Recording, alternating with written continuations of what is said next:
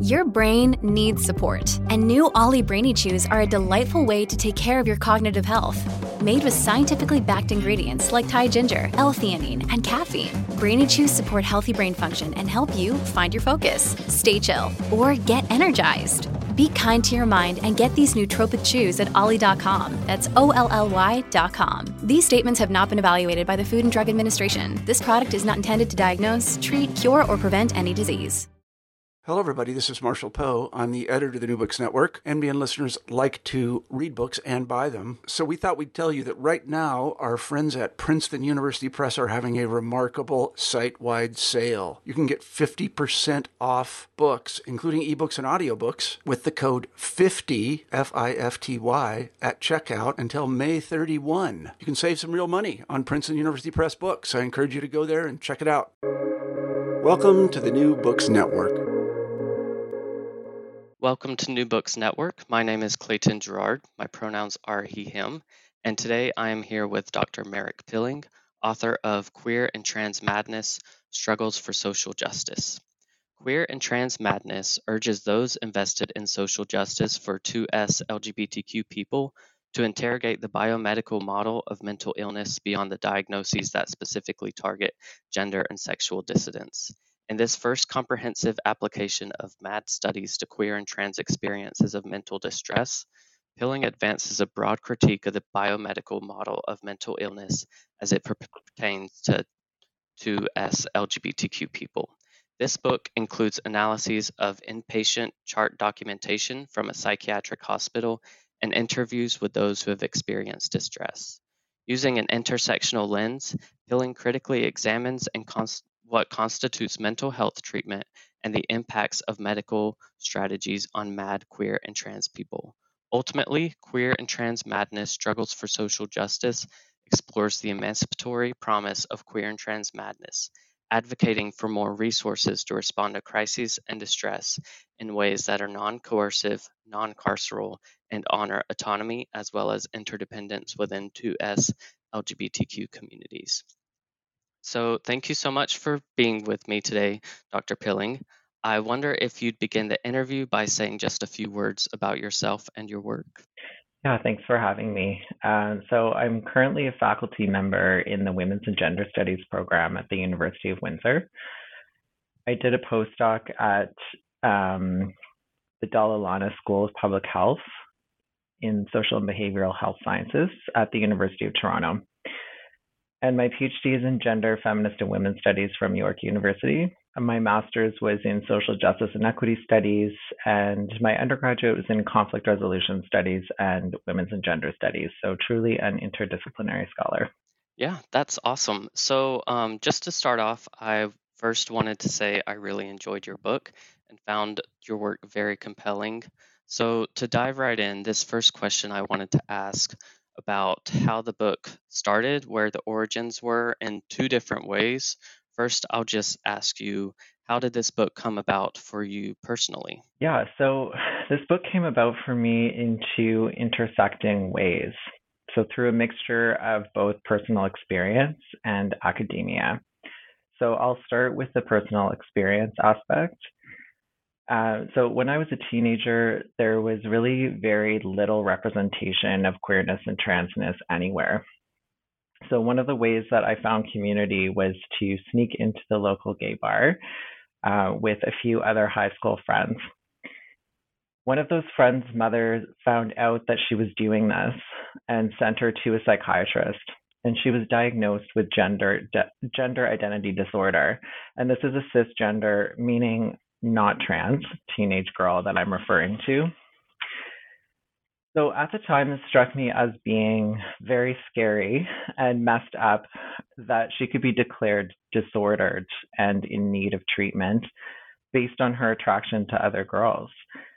And though I didn't have the words to describe it, it was an early experience of seeing how psychiatry can be weaponized against queer people and in fact how anti-queerness is built into these frameworks in fundamental ways.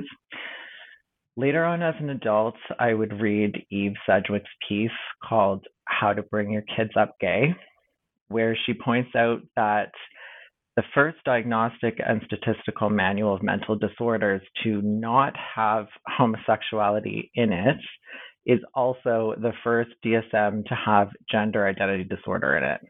So she argues that gender identity disorder is always about disciplining queer sexuality as well as gender.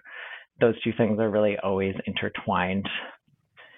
And that would really make sense to me because I'd already seen this happen with my own eyes. You know, and as an aside, for those who don't know, the language in the current DSM has been changed from gender identity disorder to gender dysphoria. So that's one piece of personal experience that started me down this path. The other one that I will mention is that in my first year of doctoral studies, my cousin died by suicide. So the way that her struggles and her death were framed, it really didn't sit well with me. All the usual things that get said, things like, you know, there's something wrong with the individual, faulty brain chemistry, etc. But again, I hadn't yet encountered any other way of understanding distress. I was introduced to MAD studies shortly thereafter through a graduate course called Mad People's History, taught by Dr. Geoffrey Reaume at York University. I was really excited by MAD studies because it spoke to some of my own lived experiences in ways that mainstream thinking about mental health and illness really did not. So MAD studies gave me the tools and the framework to counter this individualized deficit model that says there is something wrong with you biologically as an individual, and that's why you are distressed, and instead looks at structural violence and oppression and the way that causes distress. And it also looks at the violence of the psychiatric institution itself and the ways that that causes distress. So I had a completely different doctoral dissertation in mind, but I threw that idea out and I started working on some of these intersections between the pathologizing of queer and trans people and resistance to that, and MAD studies as a way of understanding and responding to distress. So this book is partially based on that doctoral work, and then partly based on a study that was completed post PhD with Dr. Andrea Daley that looked at psychiatric charts through a MAD studies lens. Great. Well, thank you for going over that. I really appreciate you being willing to share even those more personal stories. It's very impactful to hear about how these issues take place and occur in everyday life in ways we often don't recognize. So, the second part of this question I wanted to ask is how did this book come about from the various disciplines of, say, MAD studies, queer studies, disability studies, even psychology? Um, what might be the gaps that this book fills in in different regards to research, methodology, theory, or even activism? Um, so the beauty of being an, inter- an, interdisciplinary scholar is really that you can draw from anywhere and you receive quite a broad training in, in terms of, you know, across a number of disciplines. Um, and when I first encountered MAD studies, I didn't see as much there in terms of the representation of racialized voices and analyses of structural racism. And I didn't see much, if any, representation of queerness and transness.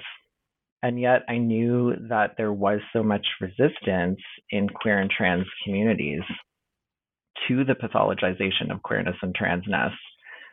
But yet I didn't see anything that kind of brought that into conversation with MAD studies. And I think it's important to put these two into conversation because using a MAD studies framework can shed some light on the issues with the way gay and lesbian, as well as queer and trans activists, the ways that they have resisted psychiatry and resisted pathologization. So important work has been accomplished through queer and trans resistance. And then at the same time, there's been some problematic distancing that happens. So this idea that we trans and queer people, we're not mentally ill. And then that's the hook that we're going to hang our activist strategy on. And so some of the problems are that saneism is really embedded in that position it's also quite narrow because it focuses in on specific diagnoses. So, historically, that was the diagnosis of homosexuality and gender identity disorder. Currently, that would be the diagnosis of gender dysphoria. We have to ask, though, what about the rest of the Diagnostic and Statistical Manual of Mental Disorders? What about the biomedical model of mental illness as a whole? So, this is where using a MAD studies lens is really helpful because it points to the violence of the biomedical model and the psychiatric system.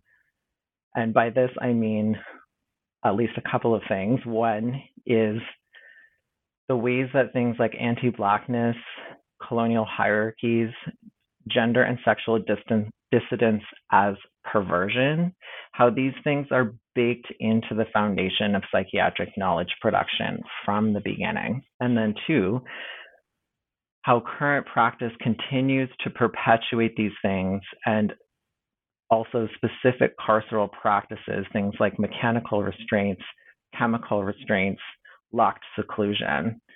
So, my book shows the ways in which queer and trans people are pathologized and psychiatrized beyond the diagnoses that specifically target us. And it shows why that's a problem and that we need MAD studies to help us broaden the critique to be about the biomedical model of mental illness as a whole and not just these specific diagnoses. Thank you. I really appreciate that and the thoughtfulness in which you use an intersectional lens in dealing with these various issues that are very obviously overlapping. Um, so, moving on to the next question, one thing that I found curious was when I was researching the book and notice that on Amazon and Google Books, for example, Queer and Trans Madness is categorized as a psychology book. Was this purposeful? So I don't know how these classifications happen. Um, it's not something that authors are consulted on. I assume that Amazon and Google Books don't have a MAD studies category. Um, I don't know if they have a disability studies category. Um, but I think people see anything to do with distress or so called mental health, and they just kind of throw that into the category of psychology and psychiatry. And this speaks to how dominant the psy disciplines are. Psychology and psychiatry are the prevailing frameworks for making sense of distress. And of course, you know, I'd like to see a wider recognition of MAD studies while also somehow keeping it from becoming co opted. But at the same time, maybe it's okay that the book is categorized as psychology on some of these forums. I do want people who are invested in the psy disciplines to read the book and hopefully start to ask some critical questions.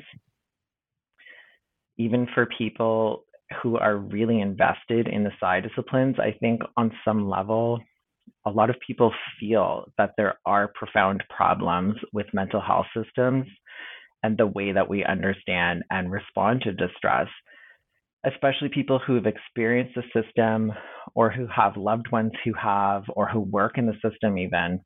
But a lot of people just have not come across any other way of thinking about it. And so don't have as many tools for thinking and doing differently. Yeah, that's awesome. I appreciate that. I'm hopeful that this book can be a little subversive, being encompassed within the psychology book genre. Um, so, talking about the content of your book, to provide a foundation for this discussion, can you share your critique of the terms mental health and mental illness and your use of distress instead? Yeah, so um, you know, language is really important all of these terms have various ideologies underpinning them. So when we use any of these terms, we are mobilizing those ideologies. So the phrases mental health and mental illness position certain experiences and ways of being within the purview of medicine. Of course, there are people who self identify as mentally ill, but it is also often imposed on people when they're engaging in behaviors that are displeasing to others or socially disruptive in some way. The term distress is perhaps more of a descriptive term, whereas the term madness accomplishes a few different things. It's a term that has been politicized, so it's been reclaimed as an identity category. It signals to the reader that this book is not located within a medical framework. Rather, it's located within disability studies and MAD studies. The term, mad- the term madness also acknowledges that in the grand scheme of things, it's only relatively recently that these experiences have been understood through a medical lens. Also, madness isn't always about distress, so it can be a broader term in that sense as well. I do use the term mental health in some contexts sort of as a shorthand way of acknowledging how the study participants were positioned in their everyday lives. I try to be very selective about when and where I use it because language is a big part of making this shift away from medicalization. I do want to be clear that I respect the ways that people self identify. So, when it comes to describing the way that someone identifies, I use the language that they have chosen. So, whether that be mad, mentally ill, psychiatric survivor, or some other term. Yeah, I think your thoughtfulness when it comes to language really um, shined in this book. As I've read other Mad Studies books, it is, I think yours was one that really stood out in using language and the thoughtfulness in which you used it really showed how differently it can be to engage with these issues and topics from a mad lens. So, you also discuss how mainstream LGBTQ mental health research tries to demonstrate that homophobia and transphobia contribute to quote unquote mental illness. But you argue that we should go further and challenge pathologization in the first place. And you have alluded to some of that throughout your previous answers, but would you mind diving a little bit deeper into that? Sure, yeah. Um, in the book, I explain the difference between what I refer to as mainstream LGBTQ mental health research, kind of for a lack of a better phrase, and the difference between that and MAD studies approaches. So, by mainstream LGBTQ mental health research, I'm referring to research that does take the social context of homophobia and transphobia into account. It does do that and it's usually conducted by LGBTQ researchers or allied researchers. So, for example, this type of research will argue that there is a higher prevalence of mental illness in LGBTQ populations because of the existence of homophobia and transphobia. So, that's something that the research might argue. So, on the surface, this looks good because you are acknowledging the social context of homophobia and transphobia it's definitely an improvement on research that would argue that LGBTQ people are mentally ill because queerness and trans is a disorder in and of itself. So it's an improvement on that. It's an improvement on research that would argue that LGBTQ people have a higher prevalence of mental illness because of brain chemistry or some other biological factor and just reduce it to that. However, even though mainstream LGBTQ mental health research does take into account the existence of social factors, it really does not disturb this larger framing of distress or madness as mental illness. And in this way, it is a very different approach from MAD studies. It's still very much wedded to a biomedical framing of the issues. And I think partially because of that, it often also doesn't question what constitutes treatment or the carceral nature of the psychiatric system. Nice. So, um, kind of a centerpiece throughout this book, you employ this concept of a mad queer trans lens. Um, this is one of your main interventions throughout the various research studies that you discuss throughout the book. Would you mind going over what the utility of this mad queer trans lens is? So I use the phrase mad queer and trans lens as a way to describe this bringing together of analyses from MAD studies and MAD activism, as well as queer studies, trans studies, and activism, as well as these kind of intersectional analyses of structural racism, colonialism, saneism, homophobia, transphobia, classism, all these other forms of oppression within the biomedical model of mental illness. So it's really meant to be a flexible concept that can pivot and focus in on various aspects of queerness and transness as necessary. So a mad queer and trans lens can draw attention to the intersections of these multiple but mutually constitutive systems of disempowerment and exploitation. So it really can allow for this broader analysis that takes into account insights from MAD studies that point to harms created by the psy complex and does not abandon those who are both mad and trans or queer. So, just for example, even if all transgender related diagnoses were removed from the DSM, even if informed consent models were fully implemented, all transition related procedures were fully funded without medical gatekeeping, the psychiatrizing of trans people and gender nonconformity would persist in other forms. It's present in other forms.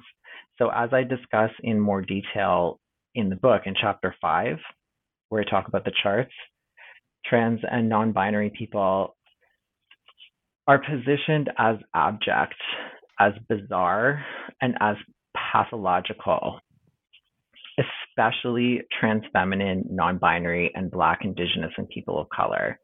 So, this narrow focus on the depathologization of trans identities in the DSM is not the answer to these issues.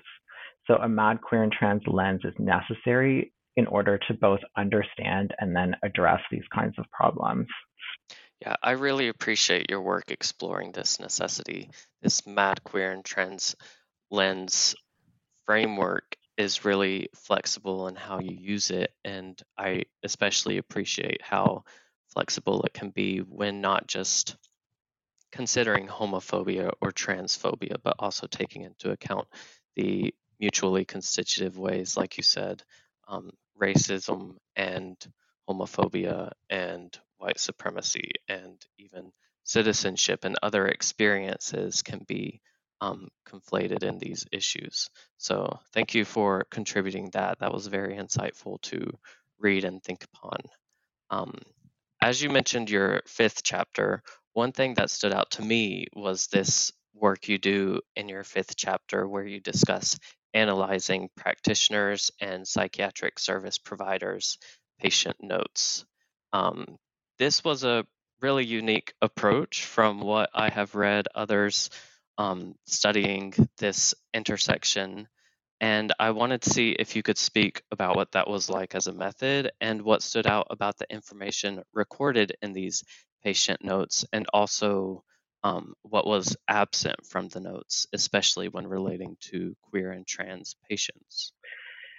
So, yeah, the 16 charts of trans and non binary people that I analyze in this book, this is a subset of a larger data set of 161 charts from a study conducted with Dr. Andrea Daley.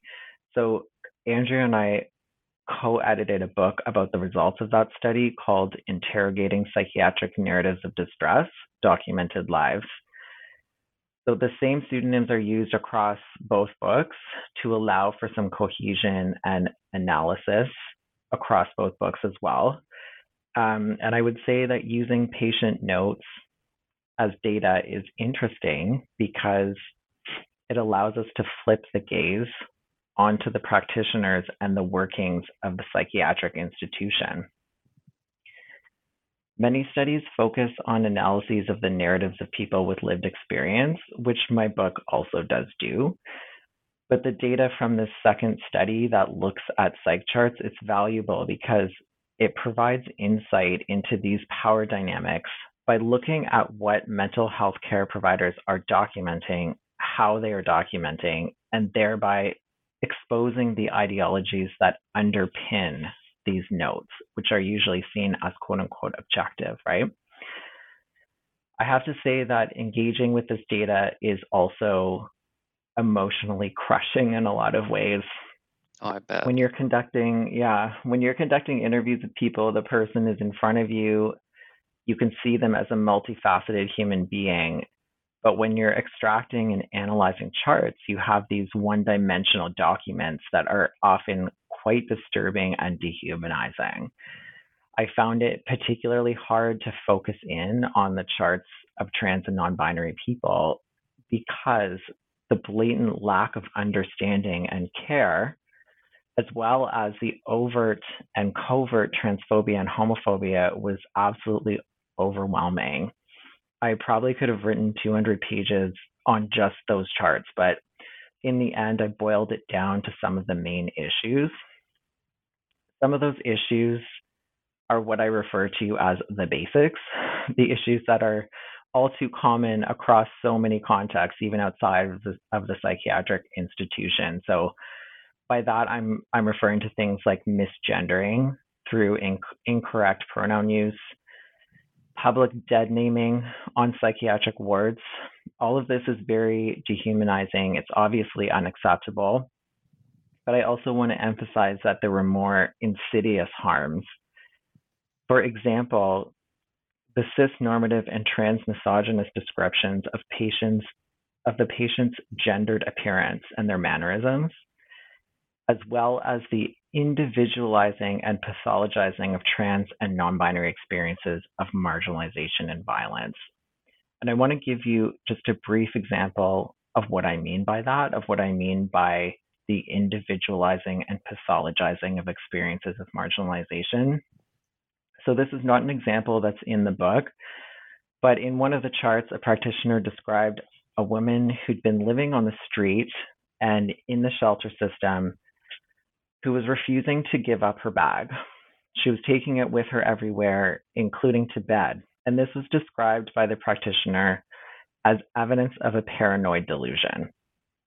Whereas you could understand this behavior in the context of this woman's life experience, where she might have reasonably felt the need to protect the only belongings that she had in the context of living on the street and in shelters. So, this same kind of lack of understanding was shown about transphobic violence.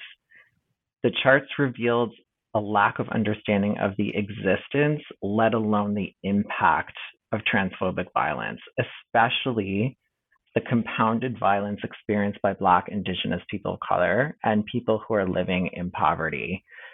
So, for example, in the book, I look at the charts of an Indigenous trans woman and a Black trans woman, both who experienced repeated home invasions and street harassment. They also struggled with unemployment, suicidality, substance use, and poverty. These are essentially the compounded quote unquote symptoms of structural inequities and interlocking systems of power and domination, such as settler colonialism, anti Black racism, white supremacy, transmisogyny. But within the psychiatric institution, these issues were characterized as individual deficits, signaling psychosis. And the solution was antipsychotic medication. So this is why I think a MAD queer and trans lens is important, so that it incorporates these insights from MAD studies about psychiatric harms more broadly, and then how this applies to trans, non-binary, and queer people specifically. And I don't just mean this on a theoretical level. I really want more people to understand that sometimes what gets called treatment is actually a guise for violence and that as queer and trans people, it is not enough to just advocate for more mental health treatment. Like we actually need to change what constitutes treatment. And I think that this is a perspective that gets readily dismissed. I hope that if people read that chapter of Queer and Trans Madness, or if they read Interrogating Psychiatric Narratives of Madness, that it might at least raise some questions um, you know, and in saying these things, I always feel like I should make a bit of a disclaimer to acknowledge that yes, there are people who find the psych system helpful. This does not negate the fact that there are major issues with it. We can critique a system while acknowledging that some people like it. usually people with some level of privilege that protects them in some way, although not always. Yeah, that's really good. Um, you mentioned some really poignant examples of how this can just disrupt people's entire lives, and especially thinking about psychiatrists and service providers, how their word can often be taken as objective and final, where any contestation from the service consumer or receiver just further perpetuates this idea of them being ill or quote unquote crazy. And I can't imagine what it was like to read all of those charts. I feel like I probably would have thrown them against the wall in rage. But I really appreciate your work um, doing that and really challenging us to question what constitutes treatment, especially when the treatment and the structure of care that we currently have is based on white supremacy and anti black racism and settler colonialism, as well as homophobia and transphobia and all these ways that you have described that can really be harmful for people, which is devastating because a lot of times it's projected as these pla- these are places that you go to to receive care, not go to to be further traumatized. So I appreciate your work elucidating those different experiences and issues. Um, now, sort of wrapping up, maybe I should give a little spoiler alert, but I appreciated your notes towards the end where you talk about how this isn't just a scholarly engagement, but these can be translated into practical interventions. And you name various people and organizations that um, employ mad, queer, and trans lenses in different ways to engage with this um, psy industrial complex, basically, one of which was Project LETS, which I love them and their work. Um, but would you mind expanding on that and talking to us about why you found it important to incorporate how your research can be applied into the real world and inform advocacy?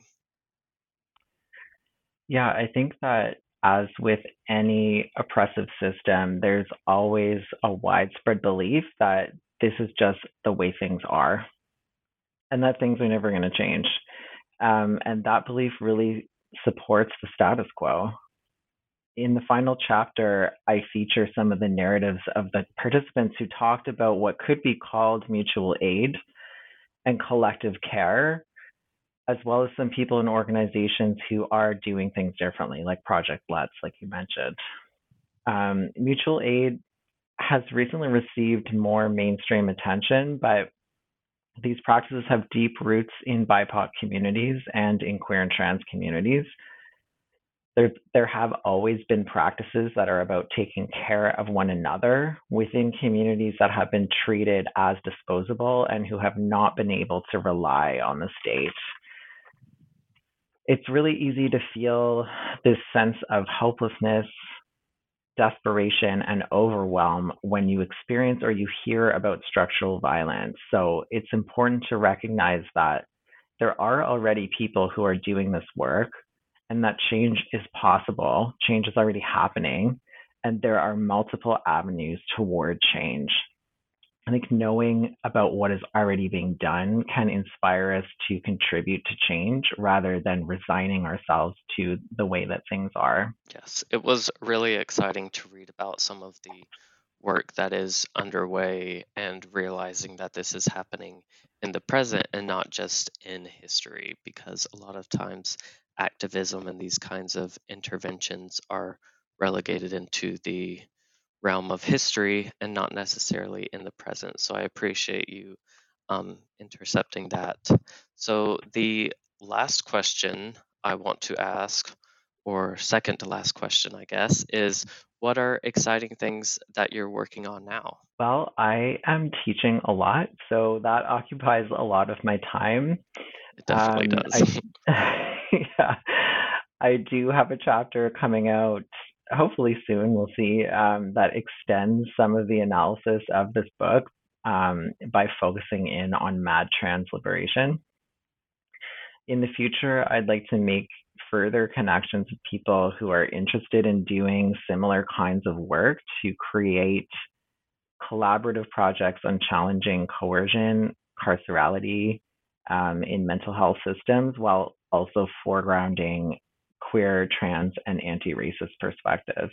Yeah, that's awesome. I am super excited to see what comes out of that work and um, love being able to hear about it and learn from you and others that are doing that kind of advocacy and activism. So, um, I've taken up a lot of your time today, so thank you for being willing to meet with me and discuss this important work. Um, just to wrap up, would you be willing to tell people where they can purchase your book and find other work that you've done? Um, yeah, for sure. So one thing I wanted to mention about that is the price of the book, which is hideously high. Um, I want people to know that um, a larger pro- problem within academic publishing and that authors don't have control over that. Um, I was disappointed to see it. It's not what I wanted for the book in terms of making it quite inaccessible. It's really only accessible to you if you have, you know, access to university libraries and that kind of thing. Um, I do want people to know that I don't personally profit from sales of the book either. Um, and one thing that people can do is request their public library. Um, so not an institutional library, but a public library in their area to carry the book, and that makes it kind of marginally more accessible to more people. Yes, um, yeah. So that is those are my comments about the price of the book and and that I'm that I'm disappointed that it is it mm-hmm. it has been made quite inaccessible to folks. Nice. Well, I guess our homework is to request it at our public libraries and local libraries so that we can find it on a library shelf. Um, yeah, I'll just echo once again thank you so much for your work and for spending time with me to talk about your book today. It's really appreciated the interventions that you're making and the ways that you're making it not only theoretically and with research, but making it um, publicly available in ways that can impact people's lives. So, Thank you so much. Thank you so much for having me.